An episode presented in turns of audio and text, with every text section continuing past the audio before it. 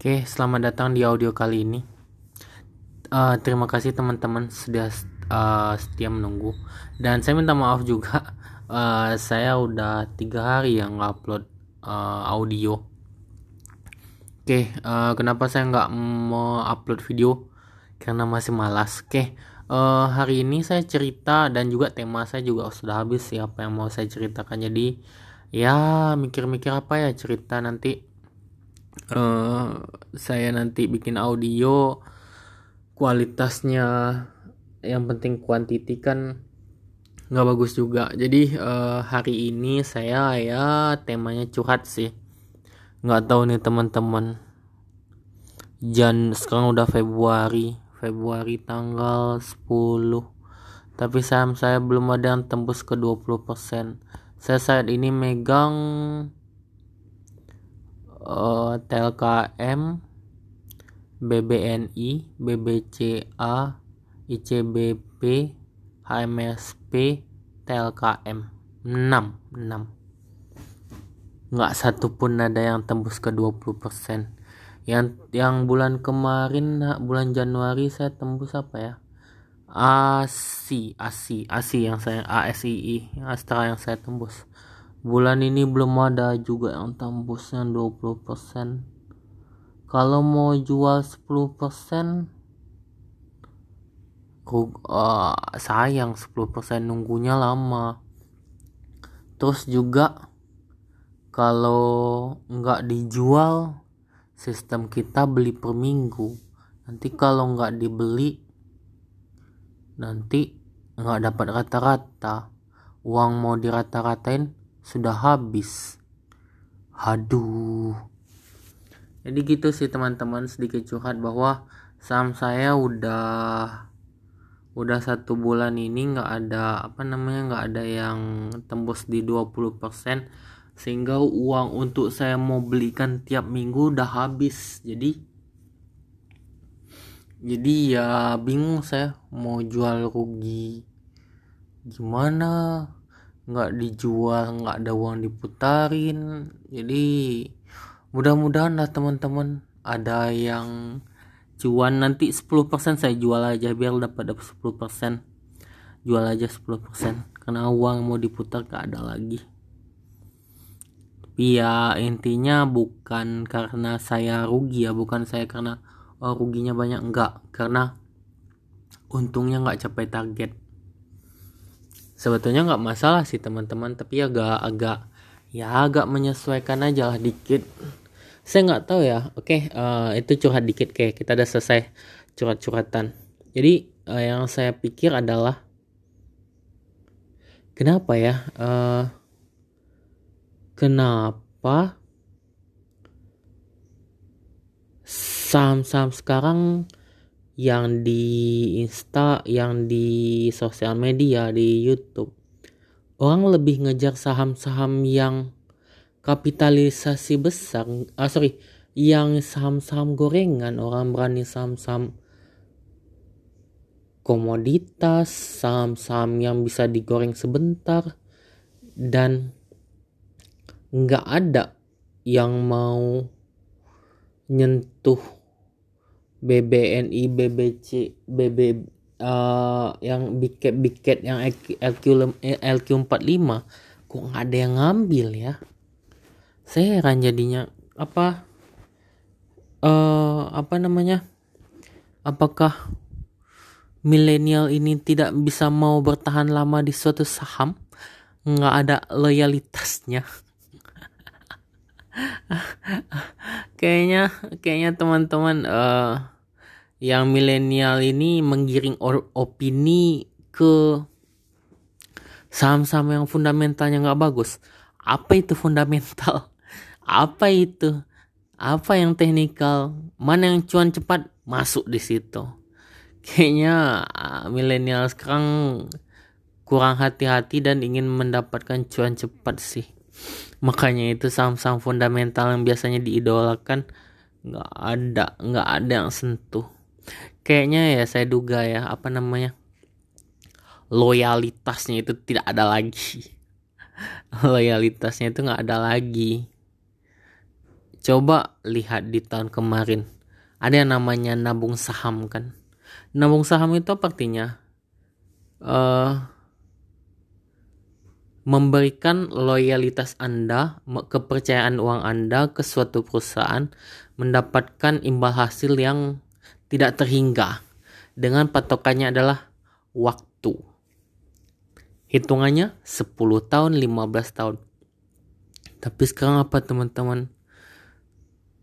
Yang penting tembus 10%, auto reject atas tidak masalah, auto reject ke bawah tidak masalah teman-teman. Nah itu sih jadi ya saham-saham big cap kurang atraktif. Saya dah tiga bu dua bulan ini nunggu dari oh oh nggak tahu lah teman-teman dari Desember. Oh nggak. Dari November akhir lah. November akhir saya banyak beli saham karena yang di November saya jual habis sih. Jual habisnya karena uh, saham-saham saya udah terjual semuanya makanya jual habisin. Nah ini dua bulan. Masalahnya bukan bukan karena saya mau dapatkan untung. Cepat tidak. Karena uang yang saya putar nggak ada lagi. Teman-teman kan tahu kan metode saya. Saya beli per minggu dengan jumlah yang sama. Berharap paling lama tiga bulan kemudian cuan. Tapi memang nggak salah sih. E, harusnya kan belum sampai tiga bulan. Jadi saya belum bisa mengharapkan cuan. Dan uh, apa namanya? Dan dan memang karena saya nggak ada yang cuan sih. Nanti saya kalau misalnya ada ada yang cuan satu juta aja saya langsung jual lah. Tapi itu sih teman-teman yang saya mau ingatkan. Eh, saya mau lihat fenomena ini menanggapi fenomena itu. Jadi teman-teman yang angkatan corona itu ya katanya. Jadi teman-teman yang masuk di angkatan corona ini atau yang baru masuk ini mereka berharap saham minyak itu yang cepat naik yang mungkin nggak lama nggak sampai satu minggu sudah naik dan mengharapkan suatu yang cepat gitu yang instan. Mereka tidak melirik yang suatu yang bertahan lama uh, dan apa namanya uh, yang bertahan lama dan kuat gitu saya nggak tahu ya karena kebanyakan yang yang apa namanya ya nggak ada masalah sih nggak ada masalah sih sama uh, minus atau plus teman-teman mau pilih apa milih apa nggak masalah sih. Cuman yang takutkan itu kalau teman-teman angkatan corona pasti dia masuk setelah Maret 2020 dan ketika posisi itu posisinya akan selalu menanjak. Jadi ada kemungkinan saham-sahamnya itu bagus.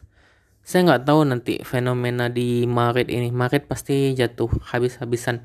Jadi gimana ya tanggapan tanggapan teman-teman kita yang angkatan corona? Apakah uh, sanggup nanti di Maret uh, hancur-hancuran sahamnya? Karena saat ini juga masih belum hancur-hancuran sih.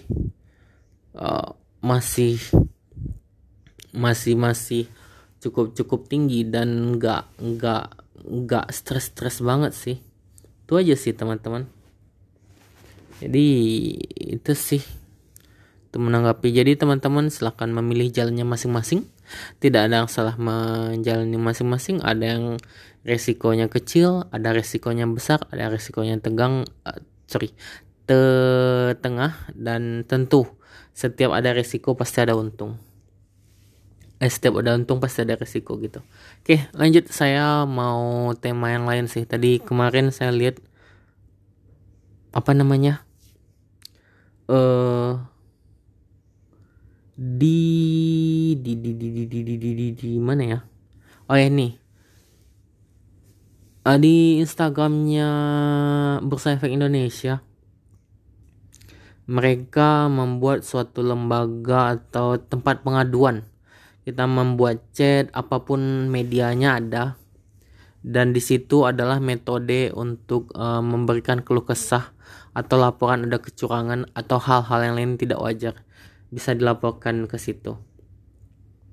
Jadi seperti kayak Joska, kemudian uh, kayak Aisyah, kemudian ada juga mungkin yang beberapa berita mereka ngambil keuntungan sebelum dipublish beritanya kemudian uh, broker bursa manajer investasi kemudian anggota bursa emiten jika ada melakukan kecurangan ingin mendapatkan keuntungan secara tidak dibenarkan bisa dilaporkan. Nah, uh, teman-teman bisa lihat kok di di Instagramnya Bursa Efek Indonesia di situ ada kok penjelasannya di mana mengadu.